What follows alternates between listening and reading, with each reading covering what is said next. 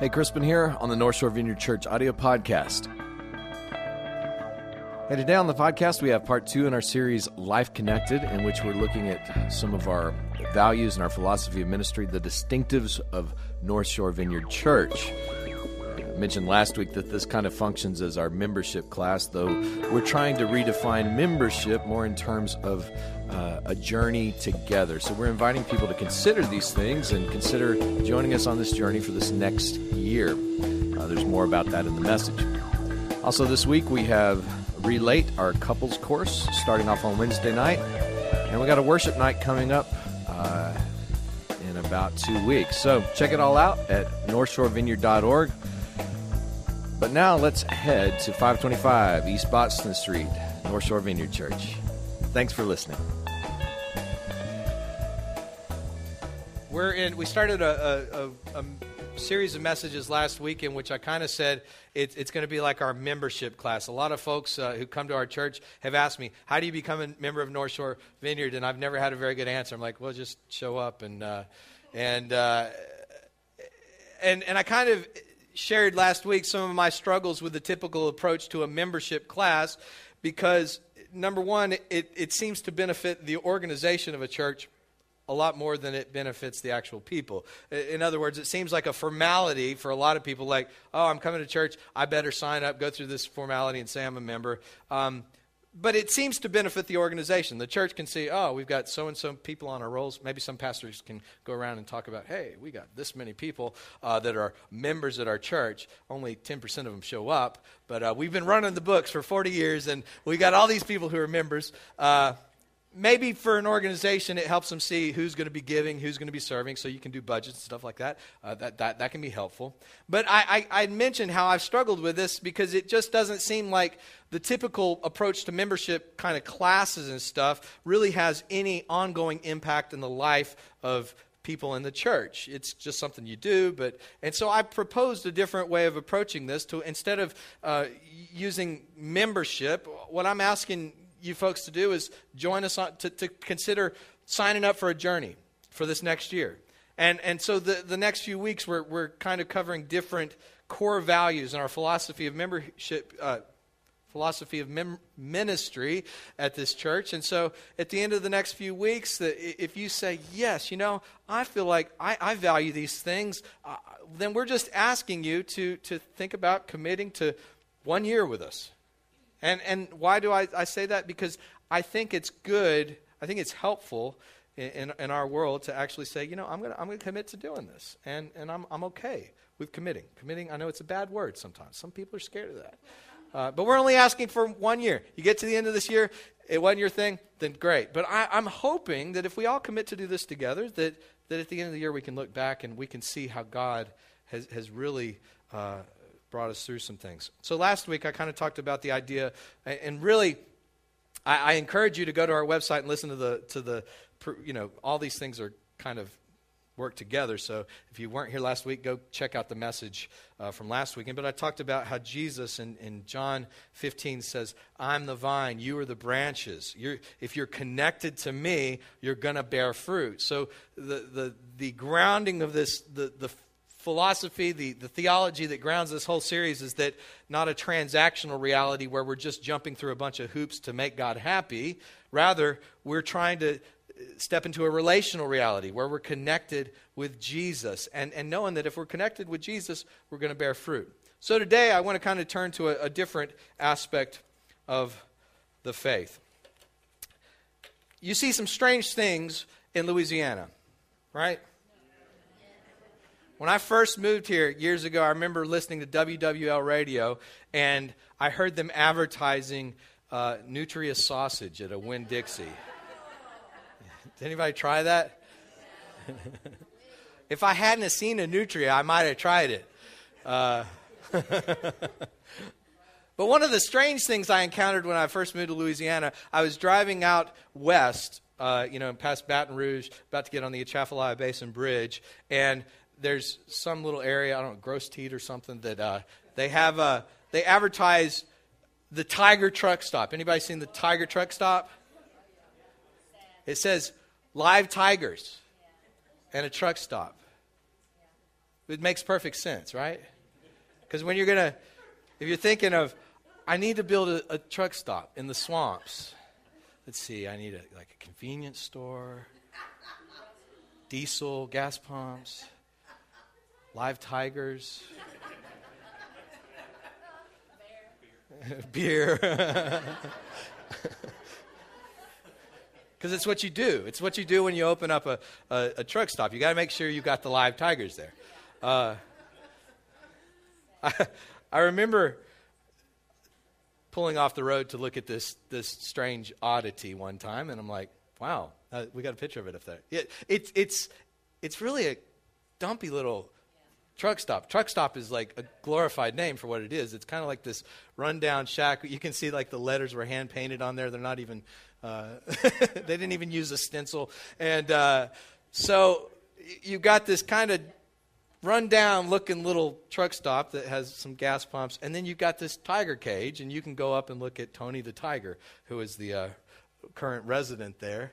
And, you know, when you look at this tiger, it's, it, you can't help but feel a little sad. Like, wow, this is like tiger hell. You know, a truck stop in Louisiana, in the swamps. it's like where they send bad tigers, you know? Uh, and you look at this tiger, and he looks kind of depressed, right? He looks kind of bored. It's not that he's not alive, he's technically alive. He's got uh, shelter, he's got people who feed him three meals a day, but he's, he's not thriving, is he? He's just kind of, eh. Now, the same thing goes for lions. If you've ever seen a lion in the zoo, they kind of look bored or uh, hungry when they're looking at you, right? now, if you were to see a lion in its natural habitat, like the jungles of India, oh, that, that's, a, that's a tiger there. Do I have a picture of a liger? Bred for their skills in magic. Look at that dude. How would you like to be just kind of walking through the jungles and you looked over and saw that? The reality is, you're not going to see a tiger in the jungle until you're in its mouth. now, I want to show this other picture of a, of a, of a lion. Dude, that's majestic, huh? If you see a lion out on the savannas of Africa, the Serengeti, it's a completely different creature than what you see in the Audubon Zoo. This, this lion, he doesn't look like he's anxious, does he? He kind of looks like, I'm the top of the food chain and I'm out here in the open. He's not hiding behind a rock. This is an animal that is thriving. Why is it thriving? Because it has shelter, food? Well, no, it's got those things. It's in its natural habitat. That lion is in the place that was intended for lions. And I, I, find that one of the big parts of thriving in the Christian life, I know so many Christians, I might even say most Christians, are alive, but they're not thriving. Why? Because there's little regard to the context of their life. They're, they're, live, they're trying to live a Christian life apart from the natural habitat that we were created for. So, if you're living apart from your natural habitat, you can have all the Bible study you want. You can know all the things about doctrine. You can serve. You can do all these things. But if, if you're not in your natural habitat, it's just going to be like a, a, a tiger at a truck stop who is getting fed three meals a day, who has shelter, alive, but not thriving. And I believe God wants us to thrive to, to, to, to join into this Christian life. The truth is, if you, are, if you get the context right, if you got your natural habitat right, then things like praying, reading your Bible, all that stuff, it, it, it'll do a whole lot more for you. But if you don't get the context for your life right, if you're not in your natural habitat, then it doesn't matter how much of that stuff you do, you're not going to thrive as a follower of Christ.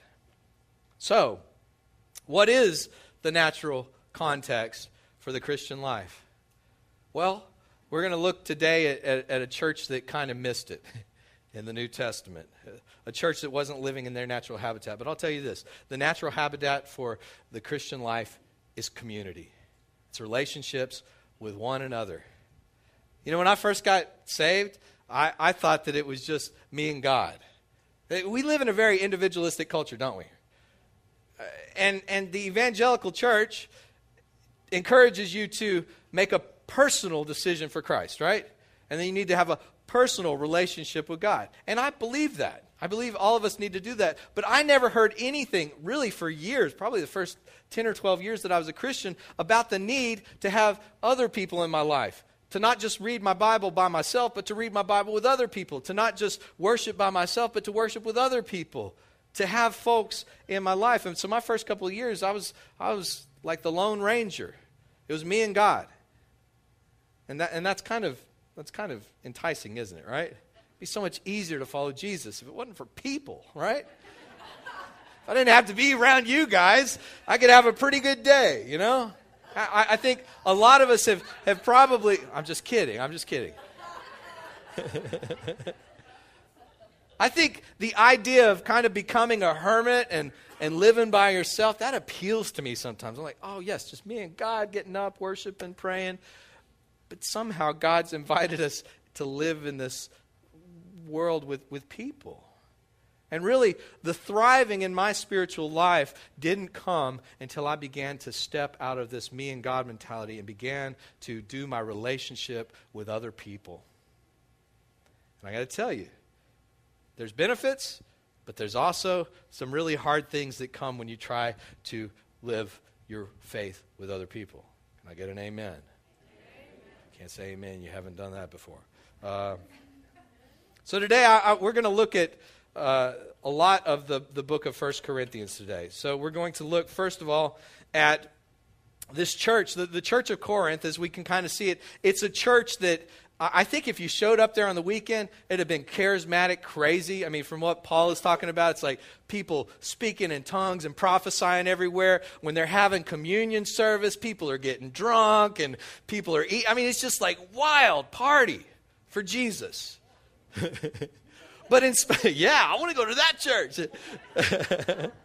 But in spite of all their spiritual gifts and all the things that they were doing, Paul says you're missing the context. You're not living in your natural habitat because there's all these barriers in, in the body of Christ. There's all these, the, these barriers to relationships with one another. The, the body of Christ is divided. And so Paul is going to make the point that until you get that part right, you don't need to worry about this other stuff. And we're going to look at that today. So the, the first thing I want to look at is, and this is basically a survey of Corinthians. We're looking through, the, through about the whole book of 1 Corinthians. Lots of scripture today. 1 Corinthians 1, 10 through 16. This is a letter, by the way, that Paul wrote to, uh, to the church. And by the way, I've mentioned this before, but, but on this idea of an individual, individualistic mentality with God, there's a word we use down here in the South called y'all, right? Y'all. It's perfectly normal. People make fun of me in other places. But I, I really wish if, if somebody had asked me for a translation of the Bible, I'd put y'all in there. because do you realize that 95% of the words that, that says you, that, that is used in the New Testament, it's not talking about you as an individual, it's talking about y'all. But see, that's our problem in English. We got one word that, that can be you as an individual or all of you. And what happens when you grow up in a very individualized culture is when you get out the Bible and it says you are the temple of God, you think, oh, I'm the temple of God. I better start working out more and uh, better start eating right. Got a temple to maintain here, right? But most of the time, when Paul's saying you are the temple, he's saying not you, Wanda, but all of you. All of you together are the dwelling place of God, and that kind of brings it into a whole different context, right? Well, we're going to look more into that today. Okay, here we go. 1 Corinthians chapter 1, verse 10.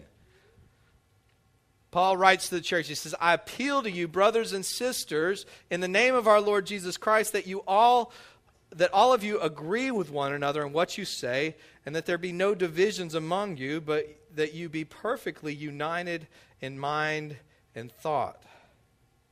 My brothers and sisters, some from Chloe's household have informed me that there are quarrels among you. What I mean is this one of you says, I follow Paul. Another, I follow Apollos. And another, I follow Cephas, which is Peter. Still another, I follow Christ. Is Christ divided? Was Paul crucified for you? Were you baptized into the name of Paul? I thank God that I didn't baptize any of you except for Crispus. That's my name in Greek, by the way. It's in the Bible. And Gaius. So no one can say that you were baptized in my name. Yes, I also baptized the household of Stephanas. Beyond that, I don't remember if I baptized anyone else. I emptied of its power. The first barrier that we see Paul address in the Corinthians church is, is, is, the barrier of pride. I remember years ago, I used to be a part of a church where I thought we had the market cornered on truth. Like, we're the ones who got this. We, we, we figured it out. Those Baptists, those Pentecostals over there, those Methodists, Catholics, they got it all wrong. We're, we're the ones who, who G, Jesus totally endorses our doctrine, right? Jesus is coming back for us. We're not sure about the rest of you. You might get in because you know us. but we got this thing figured out. And I tell you, the arrogance that I had. Have you ever, have you ever had that in your life? I mean, some of y'all. Yeah, yeah. Looking down my nose at other groups of people. Oh, poor, poor people. Poor, poor people that don't know the whole gospel. G- well, that, that phenomenon is, is not too different from today. You know, it's, it's interesting. In my, if you come to my house and see my library, uh, I read books written now by Pentecostals, Catholics, Greek Orthodox, Anglican, Methodist.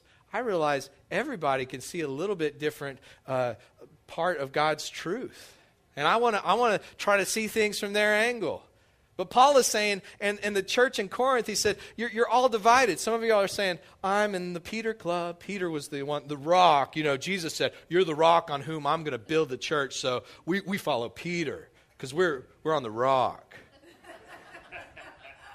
we're the church that Jesus built. We're that one. That, that's us.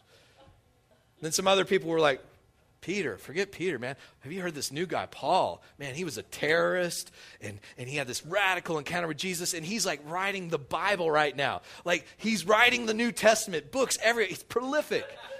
We're following that guy. And then there's this other guy, Apollos. Apollos was known for his oratory skills. He could preach it down.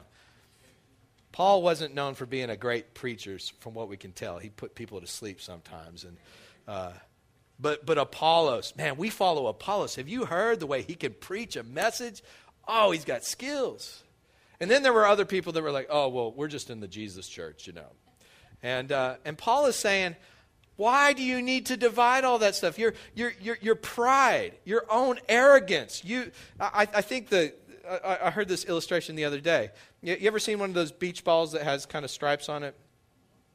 Um, it's as if we're all on a different part of the beach ball, right? My part of the beach ball is blue. And so when I look around at, at, at God and His Word, all I see is blue. And so I say, This is a blue beach ball. But then there may be somebody on the other side who's on a red stripe. And no, it's, it's all red. But see, we're all on this beach ball together. There are times in life when different things from the Bible meet me at a different way, and the temptation is to say, This is it, this is the whole thing. What I've learned over the years, though, is there's, the truth is a lot bigger than I can uh, boil it down to. Paul says the number one barrier in the, in the Corinthian church to, to relationship with one another was pride. They were dividing themselves into groups. Second, 1 Corinthians 3 3 through 8. Brothers and sisters, I could not address you as people who live by the Spirit, but people who are still worldly, mere infants in Christ. I gave you milk, not solid food, for you were not ready for it. Indeed, you are still not ready. You are still worldly, for there is where since there is jealousy and quarreling among you, are you not worldly? Are you not acting like mere humans? For when one says, I follow Paul, and another, I follow Apollos, are you not mere human beings? After all, is Apollos? After all, who is Apollos and what is Paul? Only servants through whom you came to believe as the Lord has assigned each the task. I planted the seed, Apollos watered it, but God has been making it grow. So then, neither the one who plants nor the one who waters is in anything, but only God who makes things grow. The one who plants and the one who waters have one purpose, and they each will be rewarded according to their own labor, for we are co workers in God's service. You are God's field, you are God's building. Again, that word you, all y'all. Y'all are God's field, y'all are God's building. Second, second barrier we see is jealousy and quarreling. Paul is saying, you're, you're, you're quarreling with each other. He's like, I would love to be able to go into the deep things of God with you, but I have to show up with Gerber baby food because you can't handle the truth. You're still, you're still trapped in all this jealousy, acting like the world. Paul's basically saying there's no contrast between you and the people outside these walls. You're just acting the same. You know, acting jealous and prideful, that kind of comes natural in our world, doesn't it? Like the, the world we live in, it's like People just naturally act like that. Paul's saying, as, as long as you're acting like that, we can't go into anything deeper because you're not ready for it. You'll choke on it. So the second one is jealousy and quarreling. 1 Corinthians 6, 1 through 6, he says, If any of you has a dispute with another, do you dare take it before the ungodly for judgment instead of before the Lord's people? Or do you not know that the Lord's people will judge the world? And if you were to judge the world, are you not competent to judge trivial cases? Do you know? Do you not know that we will judge angels? How much more things of this life? Therefore, if you have disputes about such matters, do you ask for a ruling from those uh, whose way of life is scorned in the church? I say this to shame you. Is it possible that there is nobody among you wise enough to judge a dispute between believers, but instead one brother takes another to court, and this in front of unbelievers? The third barrier that Paul talks about in relationship is, the, is, is not dealing with conflict the right way, dealing with conflict the wrong way. What's Paul saying here? He's saying, man, if you've got disputes with one another, don't take it to, to folks out there who don't believe in God. Don't why? Because you're making a mockery of Jesus. If, if, if, Jesus truly is the king, you're not living like you're in submission to him, right? He doesn't look like he's Lord. So you are bringing scorn on the name of Jesus. If people see that, that, that folks in the church are suing one another, they're going to be like, I don't want some of that. you know, the truth is, following Jesus, you're going to have conflict. I have to admit, I've had conflict with some people in this church over the past year. And we're still here together. Because conflict's a part of it. You know, when I first got married, I thought I knew everything about marriage. I really did. I, I listened to James Dobson and uh, Family Life Today. I read a book by Gary Smalley. I thought, I got this. How hard can this be? Poor guy. It, it, it, it took me uh, very, didn't, didn't take me long to, to realize I didn't know as much as I thought I knew. Actually, that first year of marriage, I, I was faced with uh, confronting the illusions about myself. See, reality was I wasn't as loving or as patient or as kind as I thought I was. And God actually used our marriage commitment to squeeze that stuff to the surface. Have you ever found that? Like, you don't think you have any problems, then you get in relationship with people, and all of a sudden, like, stuff starts coming to the surface. Where is that coming from? You. it's in there. And that's a good thing, right? It's a good thing when these things come to the surface because God wants to deal with them. I can tell you, I, I made no progress, uh, uh, very little progress uh, in, in, the years before I got married in my spiritual walk with God. I mean, I loved worshiping, I loved going to church, I loved going to revivals, I love the feeling, all that. But all of a sudden, you put me in, in close proximity in a committed relationship. It's like, oh, this doesn't feel like God at all. It, I, it was so much easier when I was single. Was it because it wasn't God's will? No.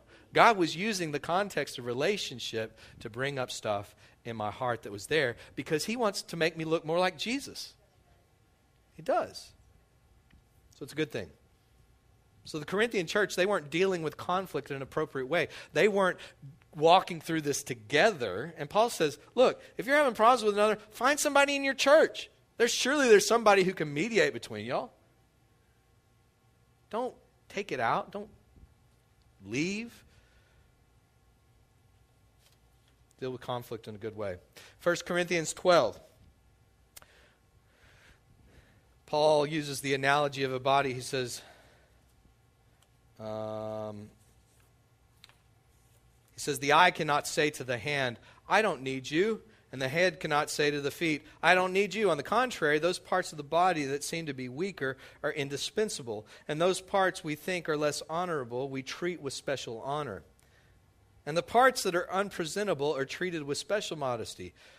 While our presentable parts need no special treatment, but God has put the body together, giving greater honor to the parts that lacked it, so that there should be no division in the body, but that its parts should have equal concern for each other. If one part suffers, every part suffers with it. If one part is honored, every part rejoices with it. Now, you, y'all, y'all are the body of Christ, and each one of you is a part of it. And God has placed in the church, first of all, apostles, second, prophets, third, teachers, then miracles, then gifts of healing, of helping, of guidance, of different kinds of tongues. Are all apostles? Are all prophets? Are all teachers? Do all work miracles? Do all have gifts of healing? Do all speak in tongues? Do all interpret? Now eagerly desire the greater gifts, and yet I will show you the most excellent way. The fourth barrier to, and, and, and, there's actually some more barriers that Paul goes into. I just figured we couldn't go through the whole book of 1 Corinthians today, but you can go through it. There's stuff about dietary things and stuff in there too. Um,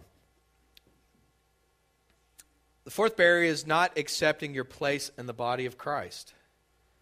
This is kind of what Al talked about two weeks ago. Uh, Al talked about how he was a toenail for a while, a good toenail. Toenail's necessary. But how when it came to fixing up this building, he, he, was, he was painting the, the, the molding underneath the toilet. Toenail work, right? There was other people that, that, that were installing electrical stuff, building out rooms, laying carpet, but Al wasn't on that team. That wasn't his gifting, nor mine. I tried. Part of our problem in the body of Christ is not accepting the part of the body that God's called us to be. I wish I was an eye, man. I want to be an eye. I want to be up front.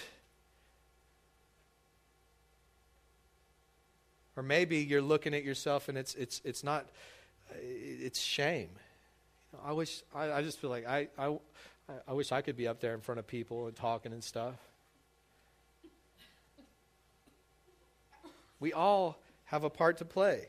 I feel like God's called me and gifted me to be a pastor and, and gifted me in the areas of leading worship and, and, and talking. Now, that, that, may be debatable to some of y'all. I, I, I feel like that's kind of where I'm at. Poor guy.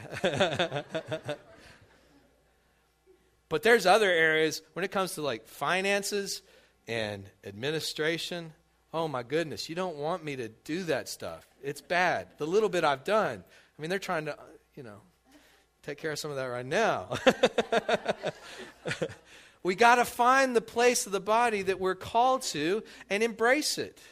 And so if your work is behind the scenes or or you know, that's okay.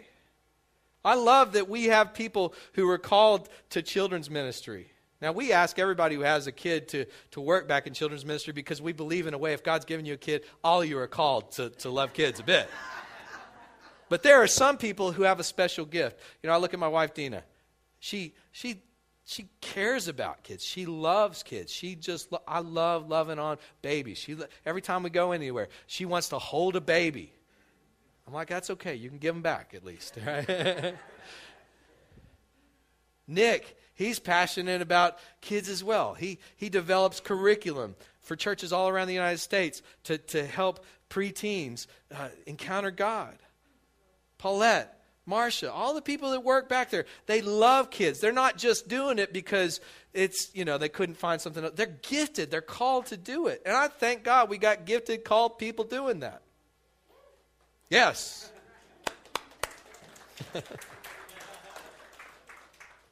so we've got to find our place in the body of Christ. Now, I want to I want to read the last uh, one one or second to last passage.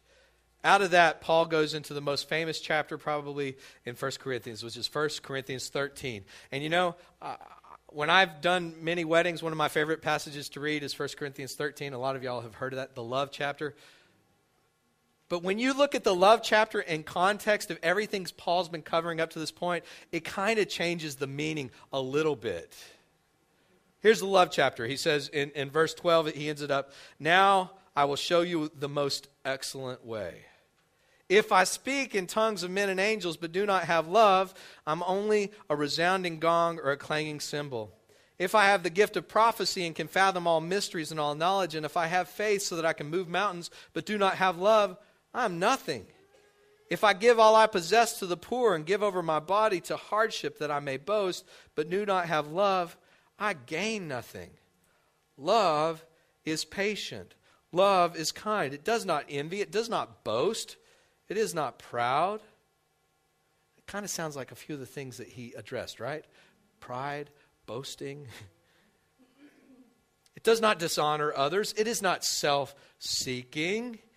It's not easily angered. It keeps no records of wrongs. Love does not delight in evil, but rejoices with the truth. It always protects, always trusts, always hopes, always perseveres. Love never fails. But where there are prophecies, they will cease. Where there are tongues, they will be stilled. Where there is knowledge, it will pass away. For we know in part and we prophesy in part, but when the completeness comes, what is in part disappears. When I was a child, I talked like a child. I thought like a child. I reasoned like a child. When I became a man, I put the way of childhood behind me.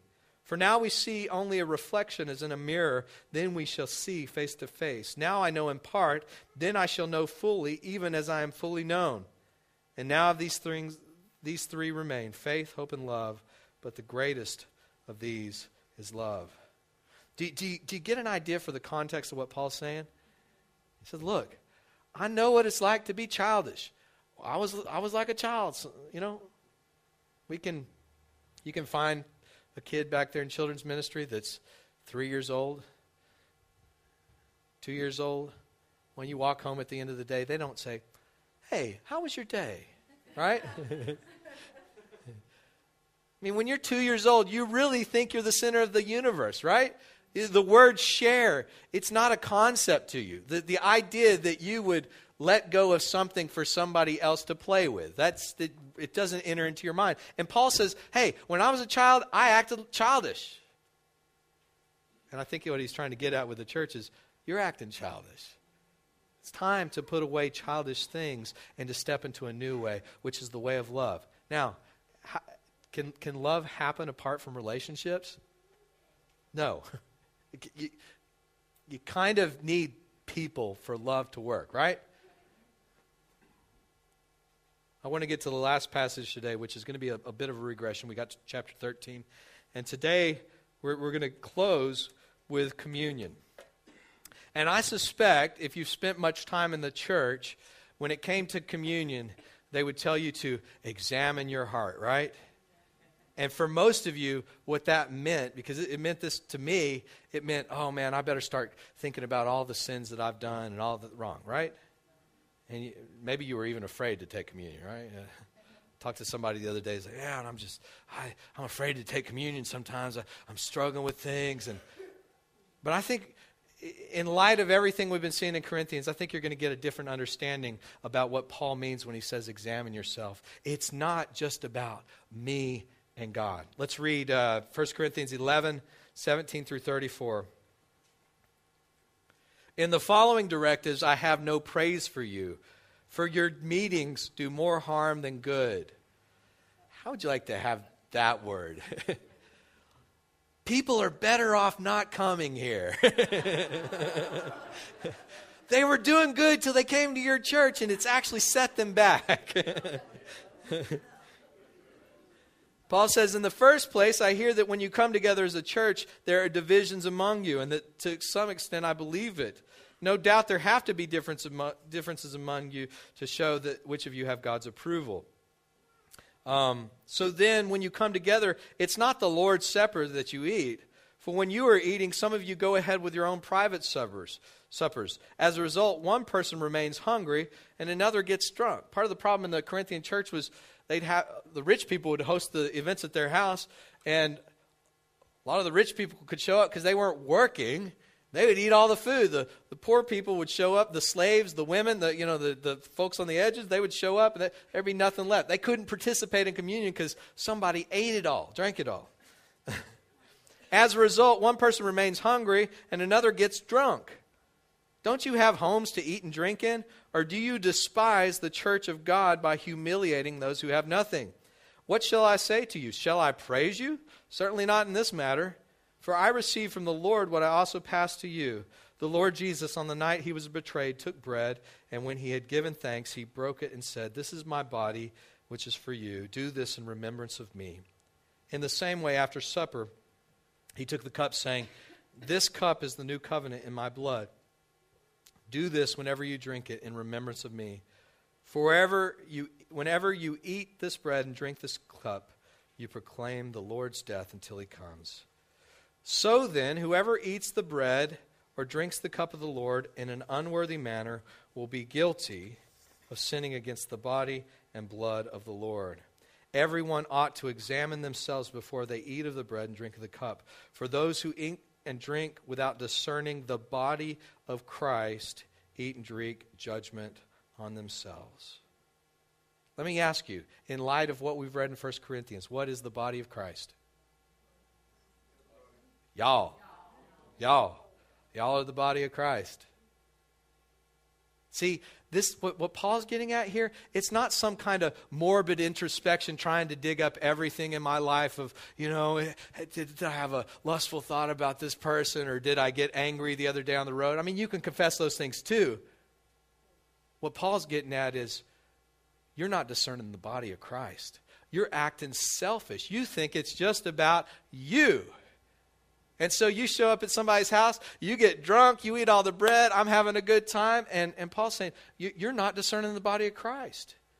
So when you come to the table, it's, it's not time to get morbidly introspective about you and God. It's time to consider you in the body of Christ. Are things cool between me and Dan? Is there barriers? Is there pride in my relationship? Is there jealousy? There's something I need to talk to him about? Is there somebody that's wronged me here? It's the time to think about my connection with other people that God has called me to be with. Paul says, That's why many among you are weak and sick, and a number of you have fallen asleep. But if we were more discerning with regard to ourselves, we would not come under such judgment. Nevertheless, when we are judged in this way by the Lord, we are being disciplined so that we will not be finally condemned with the world. So then, my brothers and sisters, when you gather to eat, you should all eat together. Anyone who is hungry should eat something at home, so that when you meet together, it may not result in judgment. I'm inviting you into a journey this year that steps into your natural habitat, which is relationship with others. That, that this year you come out of hiding behind this me and God kind of relationship. Now, I know some of you are new here and you haven't made a whole lot of relationships with this church, but I'm just asking that, that we would consider our journey together, that we wouldn't go it alone that we have people in our lives. I thank God I've got people in my life who, who, who, are willing to call me up when I'm acting like a jerk and say, Hey, dude, are you all right? Because you ain't acting like you, you're, you're, you, you, there's something going on beneath the surface. And I've got people that do that for me. Some of you in here. Some of you a little too often. No.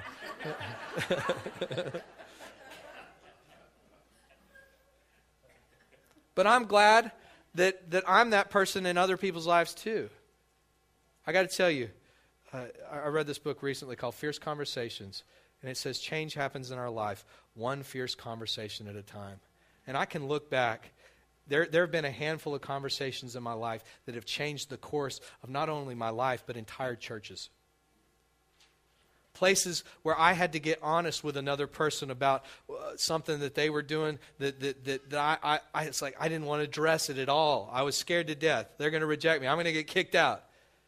But I came in a spirit of humility. Why? Because I was committed to that body.